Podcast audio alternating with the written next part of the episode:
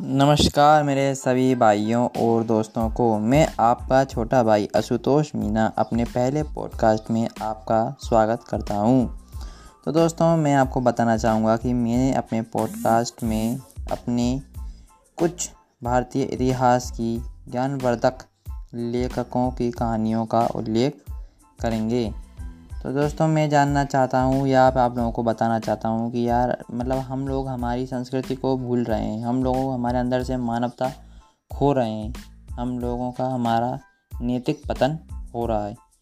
तो उसी की ओर में कुछ इंटरेस्टिंग कहानियों के साथ आया हूँ आप सबके बीच। मुझे उम्मीद है मुझे आप लोगों का भर भर के प्यार मिलेगा।